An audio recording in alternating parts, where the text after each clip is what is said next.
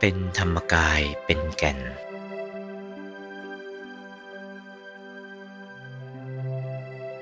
พระพุทธศาสนา ท่านอุปมาเหมือนต้นไม้ใหญ่ สมบูรณ์ด้วยใบแก่อ่อนดอกผล ที่นกประชุมชนต้องการได้ทั้งนั้น ถ้าว่าคนไม่มีปัญญาเข้ามาในพระธรรมวินัยของพระศาสดา ก็มัวรับประทานใบไม้น่ะ อ่อนแก่ตามประสงค์ของตัว นี่คนมีปัญญาน้อย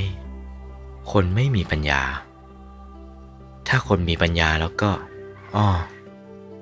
เป็นตามธรรมดาพระพุทธศาสนาสมบูรณ์บริบูรณ์ด้วยลาบสการะต่างๆ เต็มอยู่ในพุทธศาสนานี้ ใครมาอยู่ในพระพุทธศาสนานี้ ไม่ต้องทำนาทำเรือกทำสวน ค้าขายแต่อย่างหนึ่งอย่างใดในพุทธศาสนา มีบริบูรณ์ด้วยข้าวปลาธัญญาหารทั้งนั้น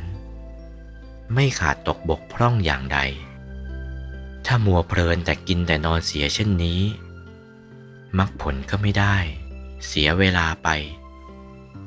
นี่ทำให้มีเป็นธรรมกายขึ้นนะเป็นแก่น เป็นสาระของต้นไม้นั้น ในพุทธศาสนาเรียกว่าเป็นแก่นแน่นหนาทีเดียวได้ชื่อว่ายึดไว้ได้ซึ่งแก่นสารของตนทีเดียว โอวาท พระมงคลเทพมุนี